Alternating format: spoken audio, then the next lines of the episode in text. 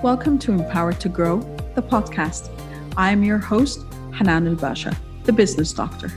Following our conversations with empowered women who woke up one day and consciously claimed, I am more than enough, I am worthy, I am empowered to grow. And along their empowering journey towards realizing their own potential and their quest for growth, they became a beacon of hope and guidance for others. May you also find your inner power to grow. Hello again, everyone, and welcome to a new episode of Empower to Grow. I have a very interesting guest for you tonight or today, wherever you are, and uh, talking about topics that I don't think we have addressed in this way on this podcast, which is really interesting. Nischa Phair, all the way from Canada, thank you for joining us. Thank you for having me. I'm really happy to be here. Thank you. Nischa is an author and a researcher and a pleasure educator. And we're going to delve a bit deeper into that in our conversation. Um, but it is, a, she brings up this subject of fawning. And yes, I did actually have to research just to make sure that I'm getting the right understanding. But we're going to be talking about that as well as the conversation rolls. But I want to start somewhere else, Nischa. Um, empowered to grow when you read that mm-hmm. phrase and knew that that was the name of the podcast what does this phrase mean to you or and or how did it resonate with you hmm.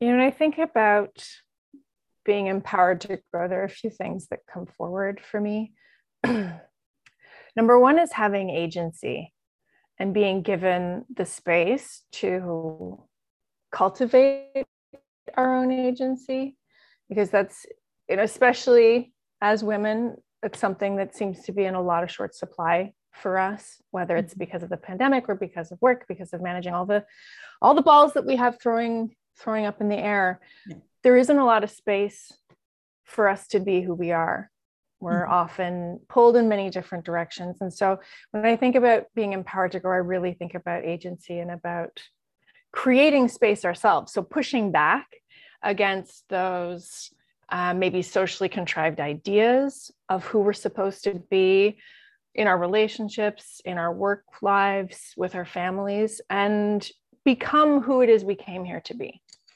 I love that. An agency that that is very important, as you said. It's um, it's something that I don't think we address enough as well, or we're not conditioned to address enough growing up. That's it. Exactly. Okay so from from that perspective um, you are empowered to grow in your own way right now and you are empowering others. Can you tell us a bit more about your story please? How far down the rabbit hole do we want to go? As far as you'd like. I've got all the time in the world. Sure. Um, well the journey that got me where I am today is really kind of a lifelong one. Um, and the book is is really a 30 year long healing process that I've been um, on since I was a teenager. I uh, I'm a survivor of developmental trauma. I've had um, what you call it abusive relationships and also assaults as an adult. So I have a lot of lived experience with agency and mm-hmm. people pushing into my space and robbing me of my agency. So I have my whole life have really been working to try and like push back and create space and become who it is that I I came here to be. Mm-hmm. Um, the work that I do now is really it grew out of my healing from the abusive relationship I was in. Uh, ended in 2014. Mm-hmm. And in healing that abusive relationship, I really had to go back and see how that relationship was just like a little microcosm for all of the stuff I experienced growing up in a turbulent and very authoritative, very religious, um, and abusive home. Mm-hmm. Um, so the last seven years really have, have driven me down or guided me down this path to really explore how our social conditioning. Yeah mixes in with our biology mm-hmm. and with our upbringing to try and kind of tease out the pieces that are me and the pieces that are my conditioning and the pieces that are my wounding again to try and and really become my authentic self so this work around fawn was a really formative piece because and i know we'll go into it in greater detail but um, i really see that it's at the it's kind of the linchpin that keeps unhealthy relationship dynamics in play hmm. so it's this kind of submission response yep that allows us to survive and get by and kind of grin and bear it. But again, this is happening because we're being imposed upon or we're being intimidated by someone with greater social or physical power than we have. Mm-hmm. And so we have this process of just chipping away at our sense of self. We we our bodies get smaller, physically smaller. So this is sort of a very long-winded way of talking about how I've arrived at this this book and this research. It's really been you know a third like i said a 30 year process but targeted in the last say seven i've been really really uh, diving deep into the fawn response and how our nervous systems really need to be um, in a place of of regulation in order to have healthy relationships with one another and just to kind of um, define for everyone, fawn who are not familiar with the term, mm-hmm. that's yeah. people pleasing, that is related to accepting things or you know acts, um, uh, emotions, or whatever it is that do not necessarily go down with us in a good way, but just because we don't want to rock the boat. Is this the general understanding of fawn or fawning? Yeah.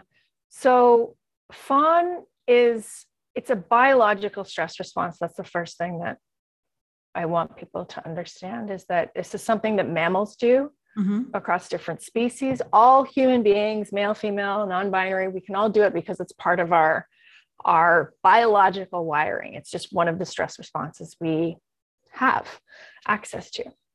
So we're all kind of a little bit more familiar with fight flight perhaps yeah i was just about to say the, um, the, the, regular yeah. sympathetic nervous system reaction yes mm-hmm. so fawn is a stress response just like fight or flight is but it is within the same arc of, of a stress response cascade it's one of the doors we can go through when we're trying to avoid danger or or get to safety mm-hmm. it is a what's called a hypoarousal response. So where fight flight is hyperarousal, we think of like really maybe agitated, lashing out, running away, these kind of priming for action type responses. Fawn is a submission response.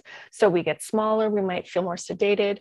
Um, again, like like you said, it's a sort of not rocking the boat, not uh, or the grinning and bear it kind of approach. And what I want folks to really understand is that just like lashing out or running away is the behavior associated with a fight flight response. Mm-hmm. Going along with something, silencing your own voice, abandoning yourself, grinning and bearing it, um, saying yes to something you don't want to do to try and feel safer because it's just easier. These are the behaviors that are caused by the stress response. So we don't do these things because we want to, or because we're weak, or because we don't love ourselves enough.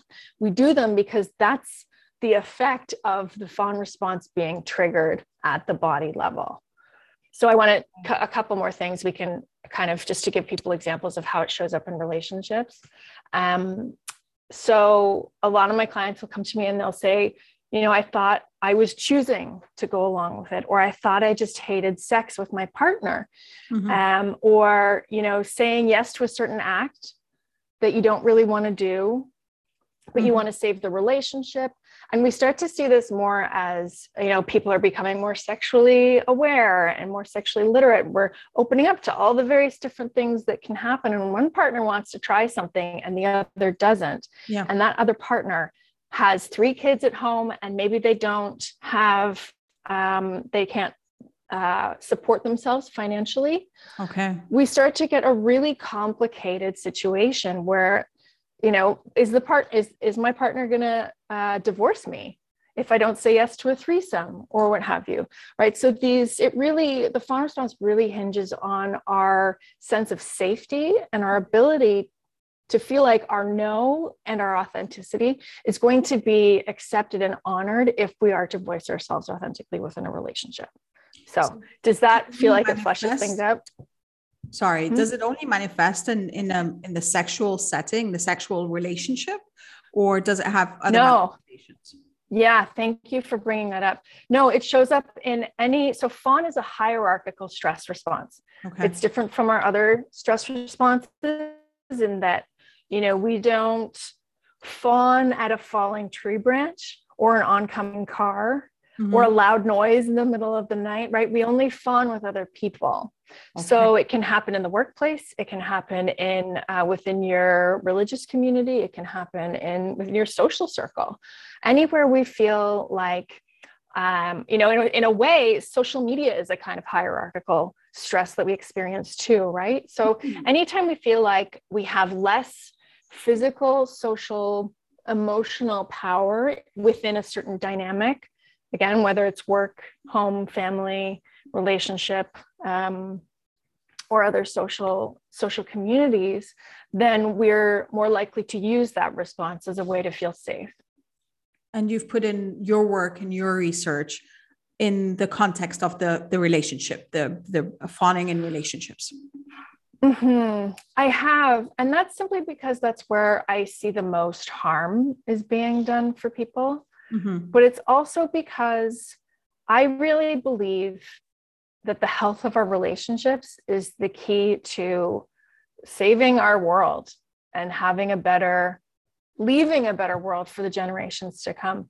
You know, when you're, I don't know if anyone out there, or if you, Hanan, have ever been in a relationship that felt unhealthy or where you weren't accepted to be your authentic self. And I can yep. say from my experience, like you, right? Like yeah. I remember I used everything that I had, every single resource. And by the end of the day, I was exhausted just trying to manage his behavior, his wishes, and there was nothing left for me. Mm-hmm. There was nothing left for me to give back to my community. There was nothing left for me to like go out there and see how I can help, you know, the world in some way. I was just so consumed yes, with that, trying to maintain um, the stress in that relationship. And when our relationships are healthy, we have we have tons left for ourselves. We yep, they feed right. us, right? So when our relationships feed us, they're not feeding on us. And that's something that. I try to like get people to think of too. If it's not feeding you, it's feeding on you. Yeah. So really true. looking for ways for us to be nourished by our relationships. So we have lots to give back to our communities to the world and so that we can show up with purpose in the way that we we intended and desired to when we came to this earth. So wow. Okay so from from where you stand today and with all the work you have done what advice would you go back and impart on your 19 year old self? Oh i love this question. Oh that's great you know, it's tricky because I think a lot of people ask me and have over the years, you know, what would you do different? And in a way, I wouldn't do anything different because mm-hmm. if I had done anything differently, I wouldn't be who I am and I wouldn't be here. Yeah. But I think the if there was one piece of advice that I would give to my 18 or 19 year old self, it would just be trust yourself, listen to mm-hmm. your instincts, and listen to your body. Know that that those little whispers they're right and they're trying to guide you in the in the direction of what's going to be uh, most supportive to your well-being and your highest good i love that yes mm-hmm. and yes another lack of conditioning there that we don't trust ourselves enough. Oh, here we're made dependent yeah. from day one. Is like, no, you have to listen to someone else, and you know the answer is always mm-hmm. outside of you. And I think that is something yes. that to go back and impart and or not go back to impart on the younger generation and ourselves for even right now just saying you know trust you trust your gut as well. Yes. The, mm-hmm. that's intuition doesn't doesn't really misguide you in that sense. No. okay the other end of the spectrum then Nischa your 90 yeah. year old self. Oh. her to thank you for today? Oh Thank you for listening to yourself. Thank you for trusting yourself. Thank you for thank you for pushing back Hmm. and rebelling against the forces that told you you couldn't be who you are. Um, and I think, thank you for being relentless. And I think that's one of the reasons I am here today with any modicum of health is because I was relentless in getting to the bottom of my trauma. Yeah. You know, I left no stone unturned and I ended friendships, I ended relationships, I cut ties with certain family members. I just was totally relentless and almost ruthless to the point of um, whatever needed to be done. And I think, and I think we have to be relentless when it comes to honoring ourselves. There can be no, you know, compromises or half measures. Um, there's something else I think that I wanted my 90 year old self would thank me for. Let me think. Um, I was thinking about it when you first asked that. It's such a beautiful question. I love it. Thank you. Um, yeah, maybe that's it for now. If I think of anything else, I'll add it in. Add it in. We, we still got time. So, Okay. from your work and from everything that you do, um, you're if you're standing on a stage right now and you're talking to tens of thousands of women, and the topic is about Mhm. being empowered to grow, which I'm assuming is going against fawning. what would be that last message you leave them with?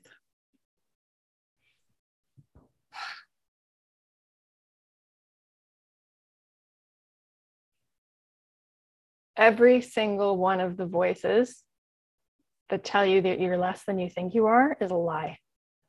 Mhm. It's all a lie. And it was put there by people who were supposed to love you, by a world that was supposed to love you and honor your inherent goodness, and didn't because they were wounded. Sure. If it feels bad, it's a lie. That's, I think that is, that's probably one of the, the truths that has carried me through, you know, my, my healing journey is that if it's feel, if it feels bad, it's not true Yeah. because who you are, and this is, you know, kind of taking us down to the, the direction of pleasure, who you are in a pleasurable, peaceful, delightful moment is the truth of who you are in our body, in our minds, and our souls. That is that is what the truth is, and everything else is a lie. Absolutely love it. Absolutely love it. Mm. And yes, the voices in our heads. And I think I Yeah. came to I came to face the voices in my head about um, two years ago or something. And I realized the biggest one that was so loud, and I was surprised I hadn't heard it for so many years, like two, three decades, was who do you think you are? And I realized that was the voice that kept stopping me, that kept me at the threshold of the next phase, of the breakthroughs, Yes. of every time Yes. getting there, that voice would activate. I didn't hear it before. I didn't even know it was there. And I would find myself retrieving and retreating back into a cocoon, away from the spotlight, away from practically owning the good space for myself or the good feeling or Yes. my space. Ugh. It's that is such a big one. I think I resonate with that a lot. And the one that I used to hear was um, don't get too big for your boots or you're you're getting too big for that your too. boots which and i think that's that probably comes my family's irish and i think that's probably an irish an irish saying but it's um it is and it's it's something that we only say to women yeah.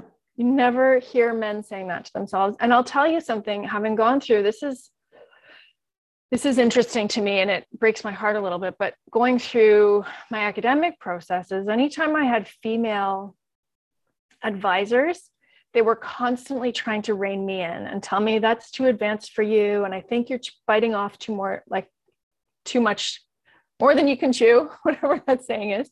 When i had male advisors they were like go for it. Punch the sky you know? And so there's this it's so important as women that we really really do work to encourage each other Yep. and to not reinforce that old message of like, oh, oh, who do you think you are? Or you're getting too big for your boots, or yeah. um, how dare you advance yeah.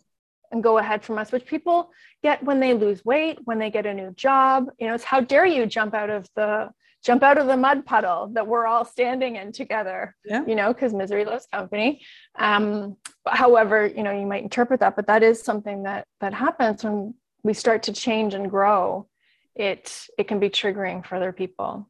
Yeah i've um, i've heard have you have you ever heard of the crab theory? Crab no. crab as in crabs so i i yeah. heard it in uh, first or um, in uh, bedros Keuilian's book man up.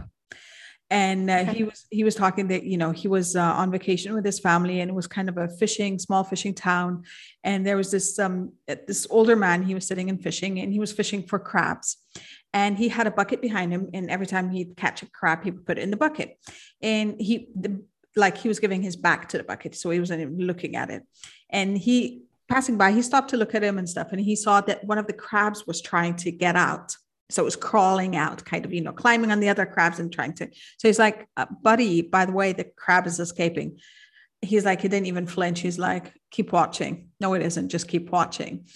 And um, he he stayed watching, and he found that as soon as the crab got to the edge of the of the pail that it was in, the bucket was in, mm-hmm. it was literally it was pulled back in by the other crabs It was like from that concept of this is this is our space this is our comfort zone where do you think you're going and that for me is exactly as oh. it's happening to you right now. It blew my mind. I'm like oh my god oh my god i've had crabs yeah. for so long in my life that i didn't understand why i kept crawling back. I, I kept getting mm. pulled back.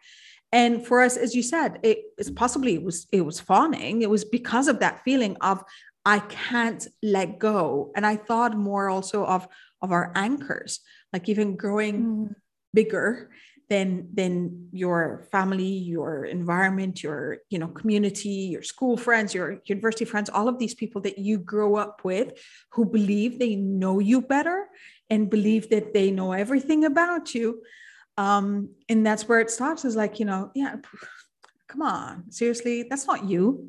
That's not, you know, that's that's oh, not how you oh, act yes. or something. I had a, yes, a, a, school huge. friend of mine tell me that when I was exercising and I was like really into CrossFit then and then, you know, kickboxing and that kind of thing. And he's like, seriously, you've never done that in your life and you've always been chubby. And what happened? Oh Automatically, my conditioning went back on. I got injured the same day, and I haven't been exercising like that since then. Oh my goodness. That's, that's seriously, who do I think oh. I am? I've never been athletic. I can feel my anger like right in my sternum right now for you. Yeah, I just exactly. I'm like, oh. I, I had always tried, I was striving. Yeah. But I'm not built for it. I convinced myself that's not right. who I am. Yeah. And my body mm-hmm. immediately, you know, after is like, yeah, seriously, what were we doing? Oh no, yeah, that's not us. And let's go back again. And now I'm I'm kind of, you know, putting in the work. I've only put in the work um past officially two and a half years, like on the on the mental and emotional side of matters, but overall and and all about my worth and everything over the past four years at least. And um now I'm taking it really like small bites one bite at a time, yes. one small part at a time, just addressing it. Mm-hmm. And, and, you know, kind of re- I'm saying I'm I'm changing the narrative. I'm rewriting my script in everything that that should be around. So I love that, you know, this is where it's amazing we're having this conversation. I know we're gonna have a lot more in the uncharted discussion part because there's a lot more to uncover there. But mm. um okay, I have to stop myself because I can go on forever talking about this. I love this. Um, Nischa, where can our um, viewers and listeners find you in virtual space? Yeah, so my website, nischaphair.com, on Instagram at Nischa Phair. And uh, when is this going live, do you think? Um, going live in April, I believe. Okay, so then my book will be out on Amazon. I'm sure we'll have the links there in the show notes for people. Yes, we will. Yes, and yeah, mm-hmm. perfect. Yay. Okay. Thank you so much, Nischa. This this has uh, been enlightening in so many ways, and I'm sure we're going to delve a bit deeper in the uncharted part. but I can't uh, wait. Yeah, thank you for thank you for the work you're doing because I think it is really really important. And as you said, even the part that we could be shying away from shying away from addressing for so long, and that's the the pleasure part. And um, I want to delve a bit deeper with you on that in the in the next part. Looking forward to it. Great. Thank you for having me. My pleasure. Well, you heard it. You listen to your gut, trust yourself, um, understand that being conditioned is one thing and um, reconditioning yourself is another thing. And it is our responsibility. Now that we've got the awareness, we might as well make it our responsibility. So, as always, I wish you love, abundance, and prosperity, and we'll see you next time. Thank you for listening to the Empowered to Grow podcast. For further engagement with a tribe of empowered women, join my Facebook group, Empowered to Grow, or visit my website, www.hananelbasha.com. I'll catch you on the next episode. And until then, know that empowered you empowers others. Love, abundance, and prosperity to you all.